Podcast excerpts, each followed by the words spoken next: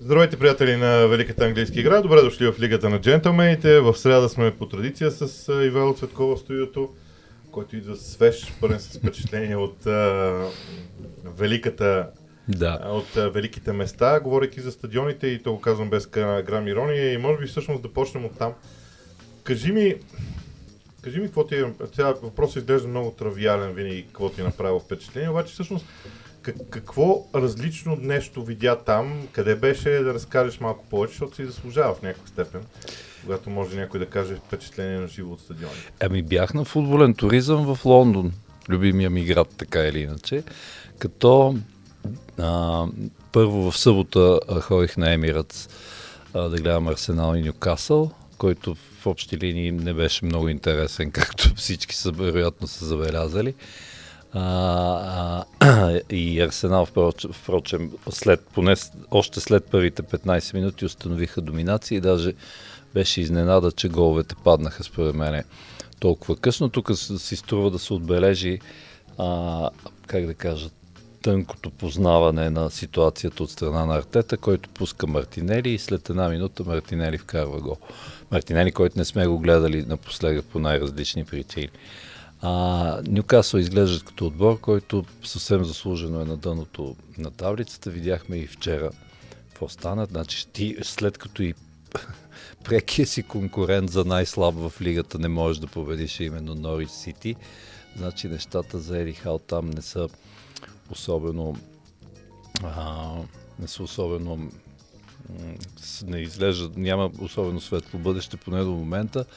Има различни слухове, разбира се, че ще се купуват а, футболисти още през зимата. Това е наистина, ще трябва да го видим, защото с тези играчи то се видя, те бяха плътно подредени в, в пет, даже бих казал четири отпред пред тях а, и е- единствено Калам Уилсън, който нещо дебнеше да се случи и то разбира се нямаше как да се случи. Значи ти да стигнеш до там да прибереш все максимални и той да защитава а, подстъпите на вратата, значи този, и, може би има някакъв проблем и в, както се казва, и в чипа по принцип на този отбор.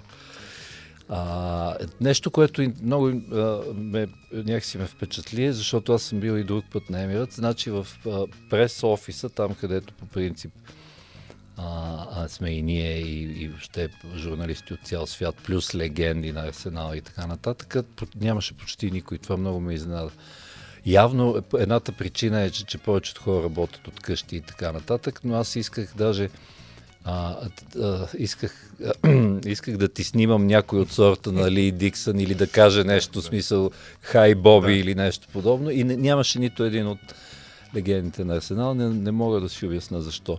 А за Челси сега веднага, защото а, на, накратко ще кажа, там срещнах Дем Баба, така да се каже, приятеля на Стиви Джи, Дем Баба, а, който беше много любезен. Направихме си снимки, поговорихме малко. Там имаше малко повече хора. Не знам, а може би, защото все пак е голямо дерби а, и така нататък. Нямаше пресконференция. Оказа се, че а, смисъл Артета дойде за малко.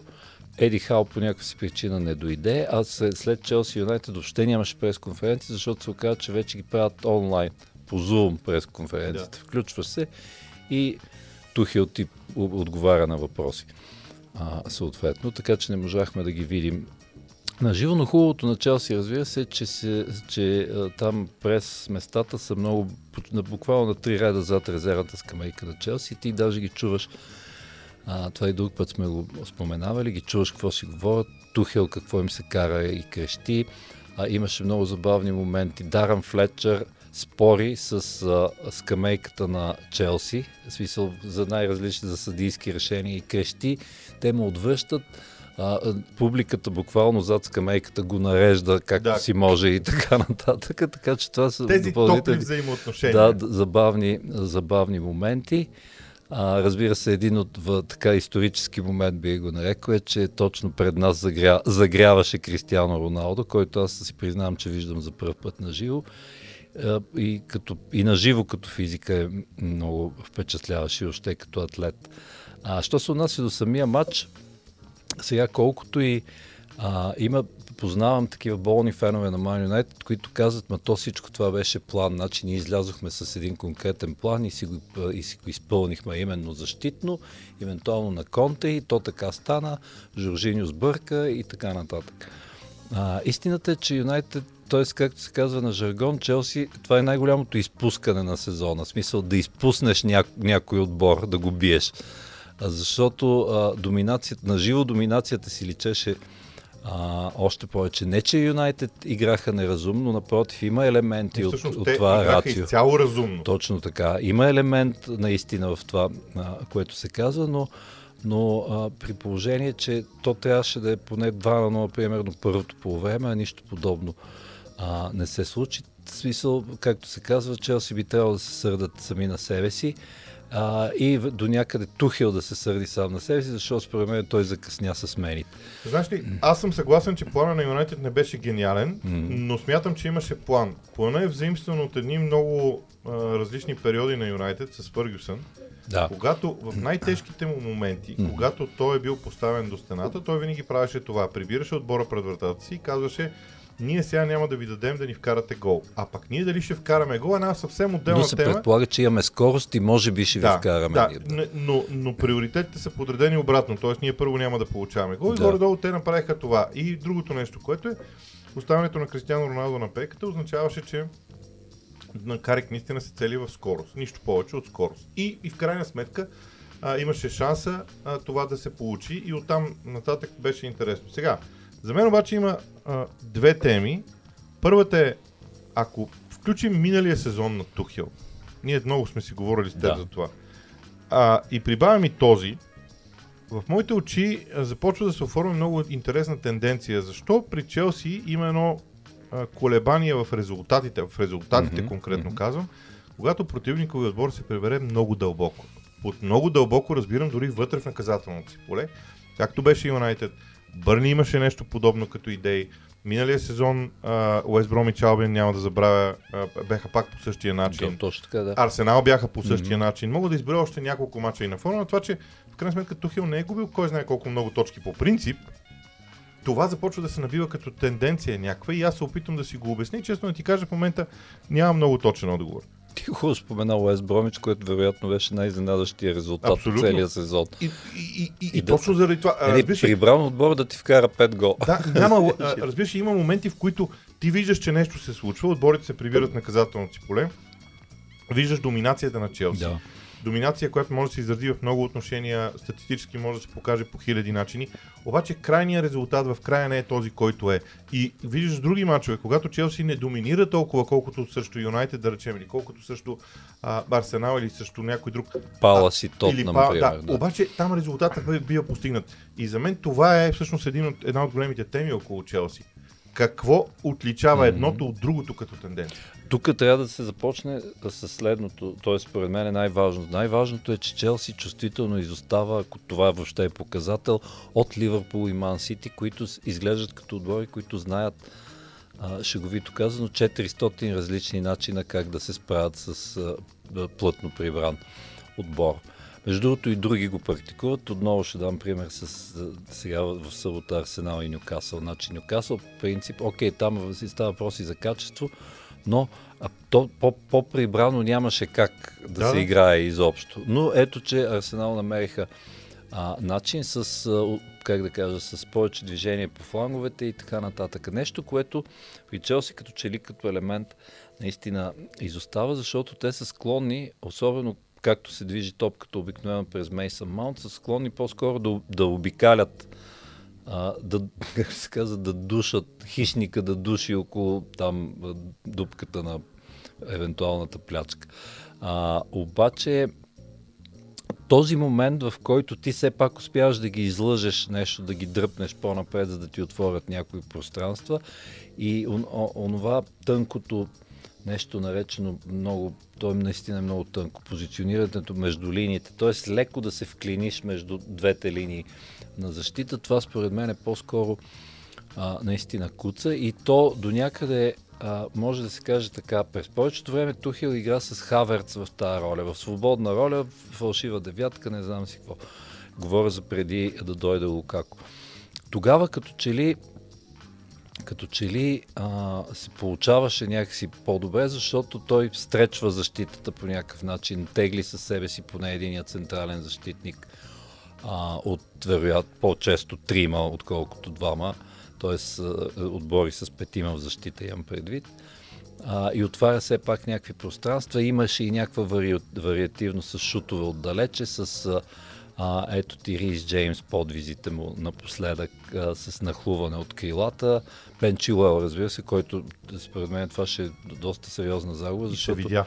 Гледах много внимателно Марко Салонсо. Първото по време беше буквално от нашата страна и не е това. Значи, той имаше някакъв мини ренесанс при Тухел, но, но в момента не мога да даде същата динамика по, а, по, по крилото и, и най-вече да си кореспондира с Хъдзано Дой, който беше сложен през повечето време допреди да бъде сменен пред него. А, а, сега, и, и тук дойде още нещо, което би трябвало, трябваше да оправи този проблем, но, но породи още един въпрос. Защото Челси с Лукако, аз затова твърда, че може би трябваше да опитат да, да смените да дойдат една идея, да кажем 15 на минути по-рано, за да се опита по така наречения друг начин. Значи Лукако да влачи двама, защото той е способен да ангажира двама, да се възползваш от факта, че най-добрият защитник на Манчестър Юнайтед Рафел Варан е контузен. А, и в случая с Линделев и Ерик Баи, т.е. те не са, да кажем, че не са споени и така нататък.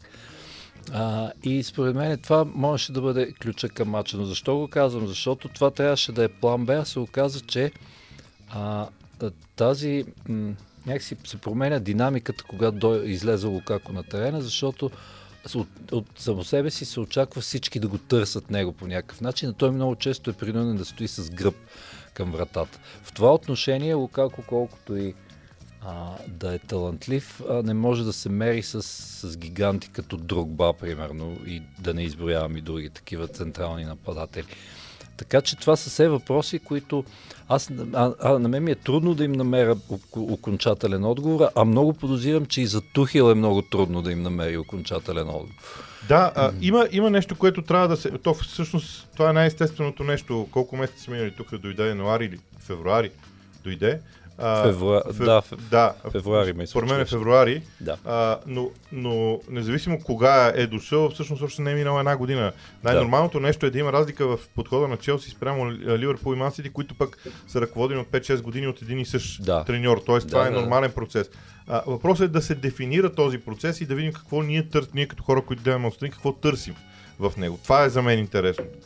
А, и сега, понеже Раф Рагнинг вече е ясно, че ще бъде начало на Man United едно известно време, там има много смешни ситуации, дали футболната асоциация го смята за а, подходящ като треньор а, с качество, защото видиш ли от 2019 не бил практикувал професията, mm-hmm. нали, и така нататък, да. техните правила. Той, да кажем, че консултант да. на Локомотив Москва. Да, да. да, и да приемем, това, това нещо ми се иска да го оставя в страни, защото е много а, странно, смешно и така нататък, да не добавям. Обаче, тук има, има един сблъсък, който е, може би, философски сблъсък.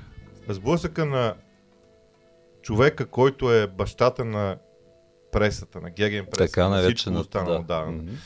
Тоест, там има а, умопомрачителни а, факти, свързани с играта на неговите отбори а, в това отношение, по този начин. Включително Тухел да. е от апостолите, да. така да се каже. А, да. И, и от друга страна е United, mm-hmm. който е възпитаван години време вече. Говорим за Мауриньо, според мен, mm. говорим за Солскияр след това. И още и Вангал. Да. Пред, и да. Вангал. Тоест, Юнайтед е възпитаван да не го прави това. И сега има един много тежък сблъсък, който по някакъв начин трябва да бъде ясно, е, че коя, чия е ключовата mm-hmm. дума, е ясно. Какво правим? Какво, какво се случва в този философски сблъсък между а, а, вижданията на треньора и, и навиците на играчите? Че, че се сетих само да кажа, че а, това от време време го виждаме по телевизията, но Томас Тухил е пълен невръстеник и според мен леко не е вред, защото той, той крещя, тръжка се, смисъл ти като го гледаш през повечето време, защото камерата е, не може гледаме, да го следи. Да, да, да, гледаме да. когато камерата го показва. Да, това само за, за така развеселяващ момент. Що се отнася до Манчестър Юнайтед, мисля, и то вече се върви то слух. Върви слуха, че едва ли не Рангник бил казал на Карик да остави Роналдо на скамейката, за да може те да пресират. И между другото, това проработи. Окей, грешката е огромна на Жоржиньо а, и без това останал последен в защита. Ето пък още един капан. Значи като си, като си как да кажа, сурнеш и фулбековете а, напред и, и защ, другите защитници, които стоят високо, особено Рудигер, който се включва в атака. И накрая оставаш, остана само Жоржини и той, в смисъл, който и да е, може да я сбърка. Но, но да я сбърка, но там трябваше да са а, Санчо и Рашфорд, за да може да, смисъл, заради високата преса, да, да я вземат веднага, т.е. да се възползват.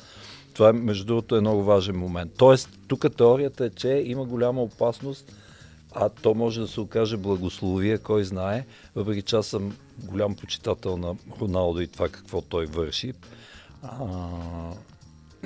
има голяма, т.е. голяма опасност да я наречем, Роналдо да седне на пейката и да влиза само когато трябва да се оправят нещата. Някак което ми се вярва. От, това щях да кажа, от мар, дори от маркетингова и от, те да знам, от емоционална дори гледна точка не би трябвало да става. Обаче ти ако си гурото на геген пресинг, Роналдо не ти трябва. В смисъл, имаш един човек по-малко, който пресира. Значи, ако сложиш някой като Мейсън Гринолд или Маркъс Рашфорд, централен нападател, или който там евентуално ще си купат, защото най-вероятно ще има и такъв, защото изглежда за момента, че Кавани е втори избор при всяко положение, тогава получаваш, а, получаваш първа линия преса, т.е. така наречената най-високата възможна а, възможна преса. Сега другата теория е, е, някои казват, е хубаво да има, ти имаш Кристиано Родало. Значи като имаш Кристиано Родало, просто го пускаш на трена и той там знае какво да направи. И то между другото на много пъти се доказа, че е така.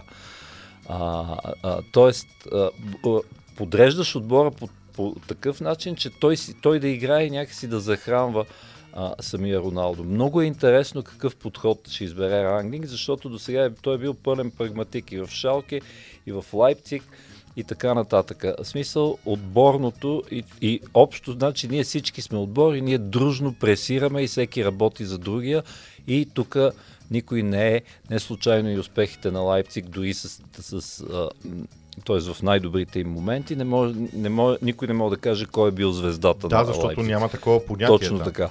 Да, затова ние сме отбори, ще пресираме и така по, с немска, м- как да кажа, м- с немски и над по някакъв начин.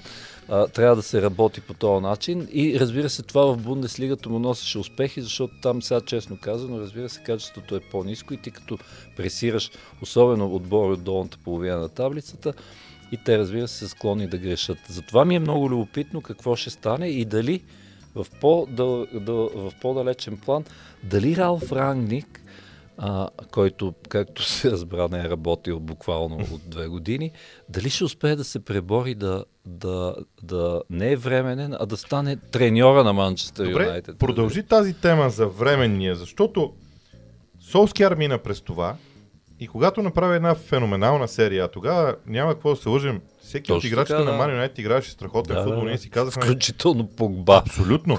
да. а, тоест, той мина през понятието временен наставник. Ако Ралф Рагник сега направи една прекрасна серия, няма невъзможни неща. Ма разбира Има се, качествени да, играчи. Да, да, Прави една прекрасна серия, а, доближава се до топ 3, изведнъж топ 3 се превръща в топ 4 с Man United в тази, в тази група. Как махаш после Рагник? Точно това е големия въпрос. Това имам предвид под да се пребори.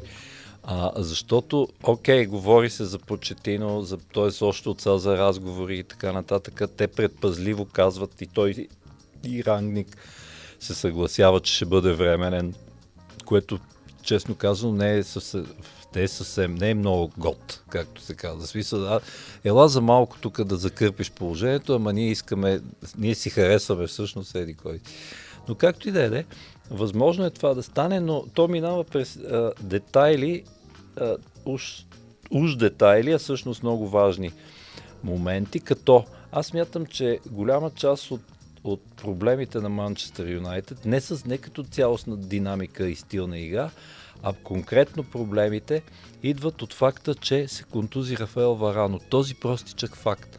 Защото защитата им седи по един начин с него, особено ако са трима и той е в средата, и по съвсем друг начин седи с, а, а, с останалите, въпреки че сега на Станфорд Бридж се държаха много, как да кажа, много прилично и изиграха а, изиграха матча. Но говоря за тежките загуби, за Ливърпул, за Сити, за Уотфорд, ако щеш. Значи не може Уотфорд да те направи с извинение за жаргонния израз, да те направи разноглед в собственото ти наказателно поле и ти да си ниво, футболист ниво Манчестър Юнайтед. Просто а, няма как да е. Така че ето, те, голямата, така, големия смисъл, който ние търсим тук, е, е, е плод на най-различни, на, наглед дребни неща, но ако те не се оправят, не може цялата машина да работи ефективно.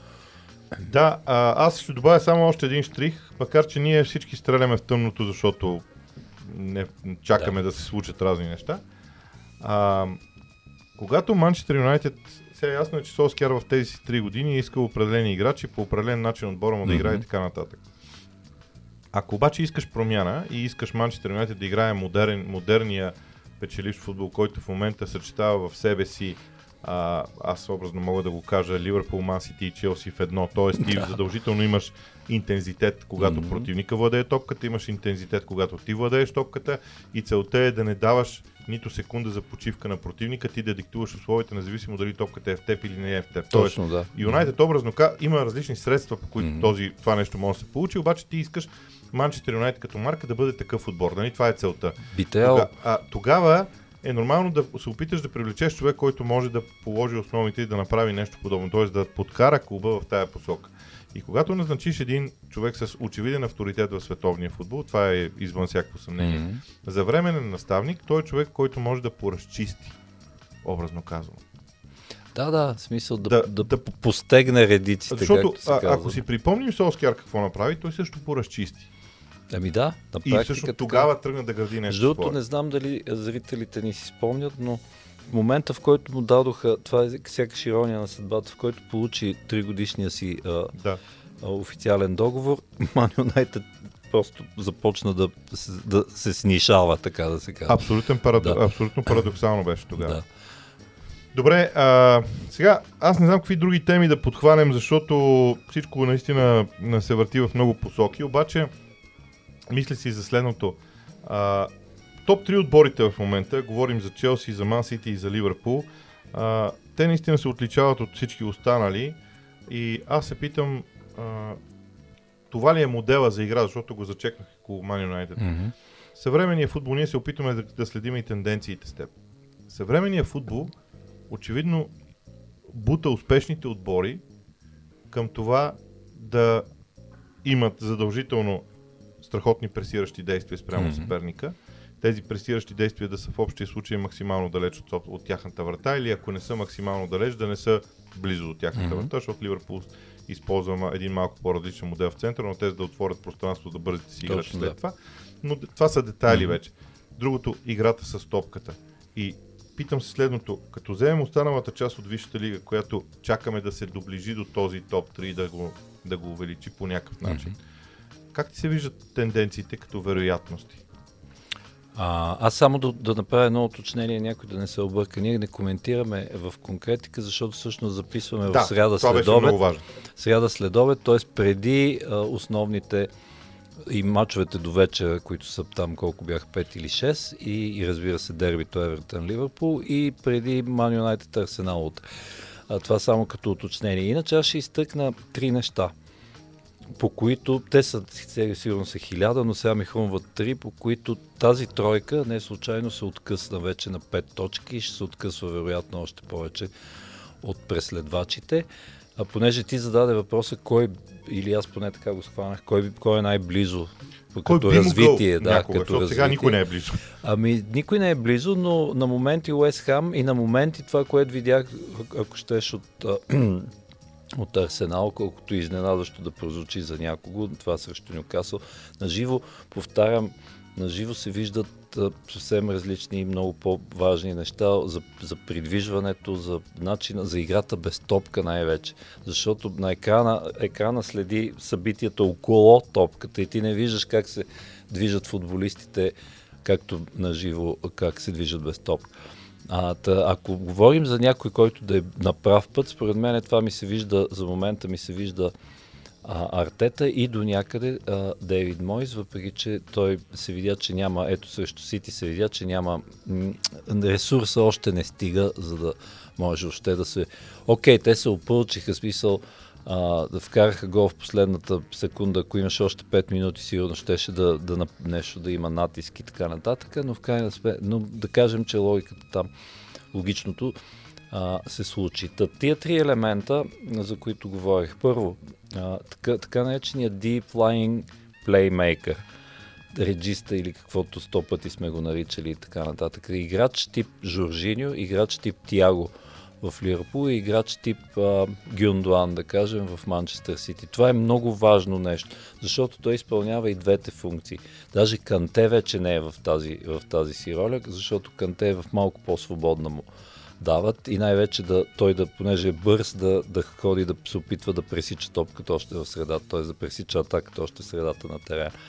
А, този тип футболисти наистина се стават нещо като диригенти в тия отбори. Ако са точните, както и тримата смятам, че за отборите си са точните, от тях вече зависи напред цялата динамика, какво се случва от тя, линията на, на тяхното действие напред, т.е. до края, до, до, до противниковата врата.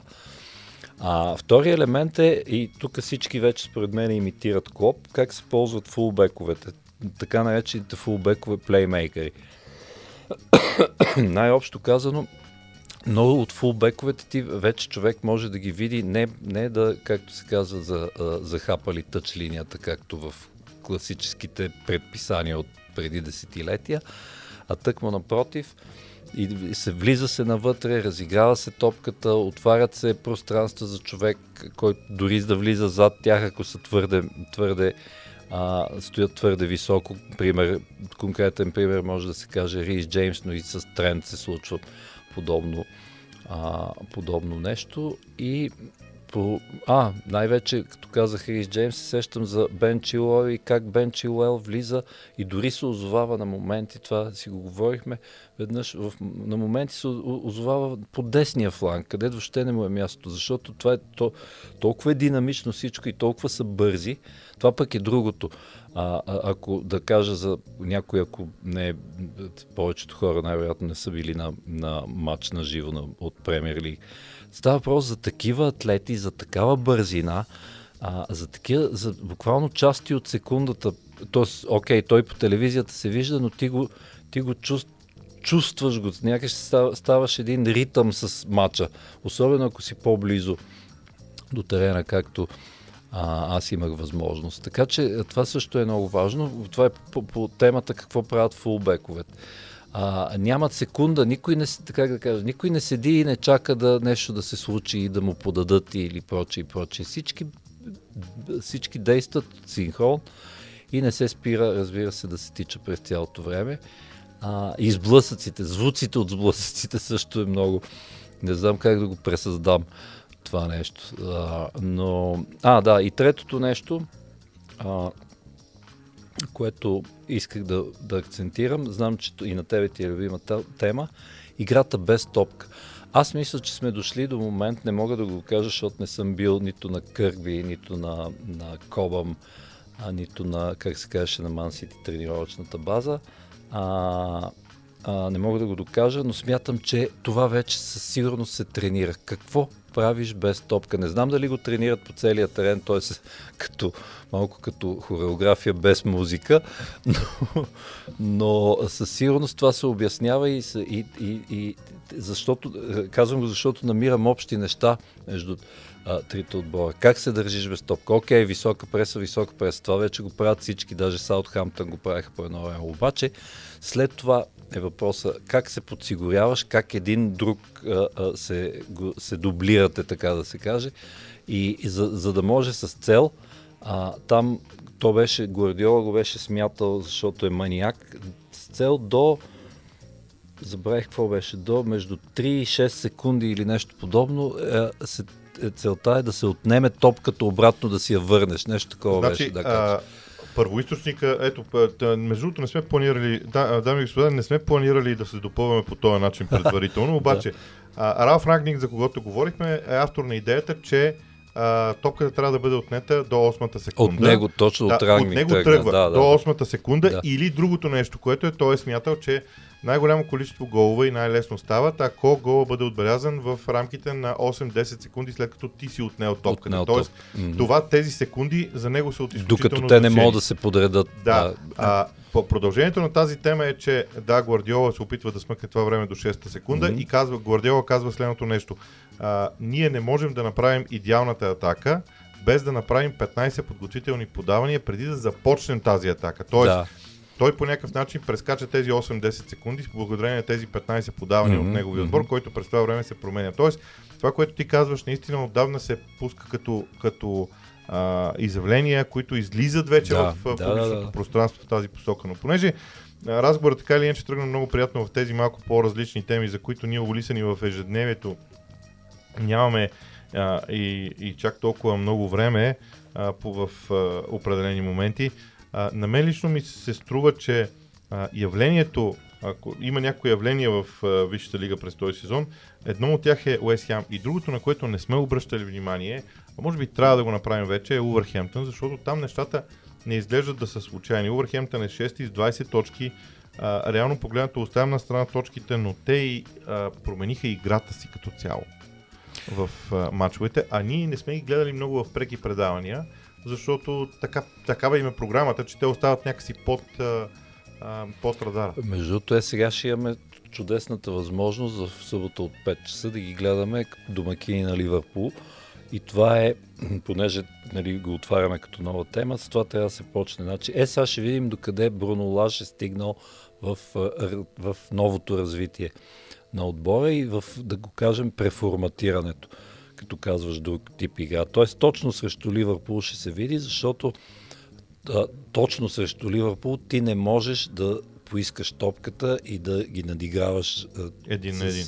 един на един и да, в смисъл да я владееш. И а пък камо ли да, да не говорим, че не, не можеш и да си помислиш да ги натикаш в те да се защитават в наказателното си поле.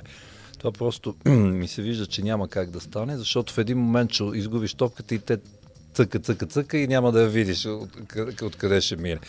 А, така че, според мен, там плана би трябвало да се върнат малко към по, как да кажа, дефанзивните си ценности, а, които бяха така инс, инстилирани от а, но на Шпирито Санто най-вече. Разбира се, а, и формата е леко друг. Вече се играе с четирима в защита, и пак с цел разиграване на по-бързо разиграване и по-бързо изнасяне на топката, а не окопаване и така нататък. Така че тук за мен голям а, за мен не е чак толкова изненадващо, че те някакси тихо малко си печелят точките и докато, както кажеш ти, докато ние малко ги а, леко сме ги позабравили, те всъщност са си в, в европейските места, така да се каже. Абсолютно.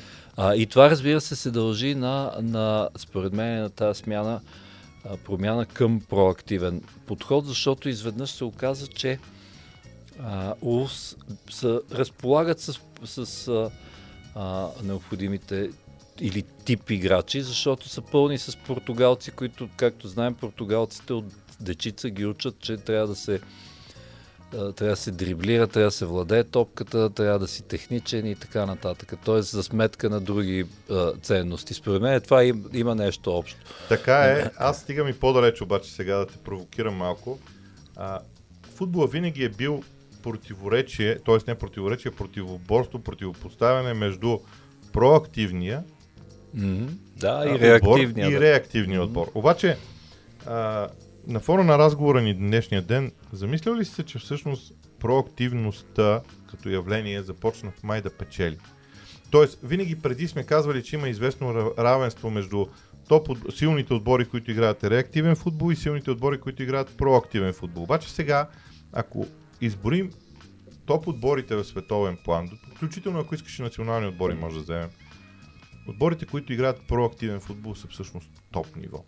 А тези, които играят реактивен футбол, тези, които оставят противника нещо да прави свободен, без да го пресират. Няма как да стане. Между другото, да, единствено, няма как да стане това. единствено Реал Мадрид през изминалото десетилетие го успяха даже да, три пъти да вземат Шампионската лига с по-скоро реактивен подход. Това е може би единственият случай, в който се сещам да е донесъл Възможно е, успех. възможно да. е. Но, но за мен цялостният... Но дори това е правило, което потвърждава, т.е. изключението, което потвърждава правилото. Да. Обаче, според мен просто проактивният футбол вече започна да печели. Започна, да, т.е. За, да, за да си силния отбор, за да си печеливши отбор, ти трябва задължително да си проактивен по някакъв начин. Между другото в Аржентина много хубаво са го нарекли това. Едното се казва менотисмо, т.е. както според Сесар Луис Меноти трябва да се играе играта, т.е. проактивно, и другото се казва билардисмо, т.е. както а, а, Карлос Билардо с а, 5-3-2 или нещо подобно спечели световната титла, разбира се, оставяйки своя гений да свърши там цялата работа отпред. Те, ние, ние затваряме отзад, а ти, Диего, Ти иди и виж отпред. там какво, какво може да се направи. Да. А, така. А, между другото, в историята винаги е имало блестящи примери за проактивен, успешен проактивен футбол. Милан на Саки, сега се сещам, Барселона на Кройф и така нататък. Те със сигурност са десетки а, тия примери. Но може да се твърди, да, че по някакъв начин а, точно този тип футбол вече започва да взема превес. Тоест тия рушачите на играта, тип, както е, да кажем, отборите на Мориньо, както бяха известни, като че ли вече сякаш леко те изостават, защото вече много, много от отборите, явно сглобени с много талант, успяват това да го направят. Виж Байер Мюнхен. Ами Байер Мюнхен ти буквално не мога да им вземеш топ. Като не им вземеш топката, като не мога да им вземеш топката, как ще ги биеш? Какво Да, ще да, стане? Това изглежда, Айде, това е в един рецептата. матч имаш късмет, може да някой да се откъсне, да се, да се някакъв рикошет и някой да остане сам срещу врата и да вкараш един гол. Но в И да- 38 Но мача не вече. може, да. Между другото, ако допълним тази тема, защото днес, по-късно днес ще коментирам Евертън и Ливърпул, те се замислих за Бенитес. Всъщност Бенитес е един прекрасен треньор а, на реактивни отбори. Да. Мауриньо беше такъв. Да. А, ако искаш да слезем на по-низкото ниво, сам, сам Алардайс беше Те, такъв. както Той е е другата. Да. да. Тоест, тези треньори обаче, напоследък, а, нека да го наречем така, не са обсипани с комплименти от всички, включително публика, играчи, специалисти. И това за мен е, може би, големия извод на, на сезона до тук, дори и във Висшата лига. Понеже тръгнахме около топ 3. Тези отбори съчетават в себе си проактивността във всичките измерения, дори когато, защото ти можеш да си проактивен и когато си без топка. Точно така. Въпросът е да не си да, пасивен. Да, да, да, да. Тези три отбора за мен се отличават от всички останали с това, че те могат, те във всеки един момент са проактивни, независимо дали има топката или няма топката и това ги прави толкова трудни за побеждаване. Като казвам. Маурини, аз поне следа и италианската преса. А, ти не можеш да си представиш какъв, за какъв вой става въпрос, как това не било, това неговото не било Рома. Това не е Рома. Особено Елепа от класическите им периоди с Фалкао Те имат традиции, 80-те. Рома има традиции в това И, или Да. Тоти и Батистута, примерно, или нещо подобно. Значи, въобще, а, наистина, ма вой такъв от фенове, от, от журналисти дори и така нататък. Това го казвам пак като някакъв забавен а, елемент. Добре, ами да приключим тогава тази, тези теми. Хубаво е, че имахме такава възможност за малко по малко по-различен тип разговор Е, не, в, да, а, да, да, в да. случая. Пак ще уточним в края. Записваме този епизод в среда преди мачовете, така че а, в детайли ще говорим пак. Още повече, че според мен а, за следващата среда ще се съберат предостатъчно теми ще може да видим а, първи мачове на определени отбори. Ще може да видим а, Конте, който да е работил с отбора си известно време заради отлагането на матча с Бърни, пък това дава възможност на Конте да работи с а, Да. отбора си по някакъв начин. Така че ще имаме достатъчно теми. От нас довиждане до а, следващата седмица.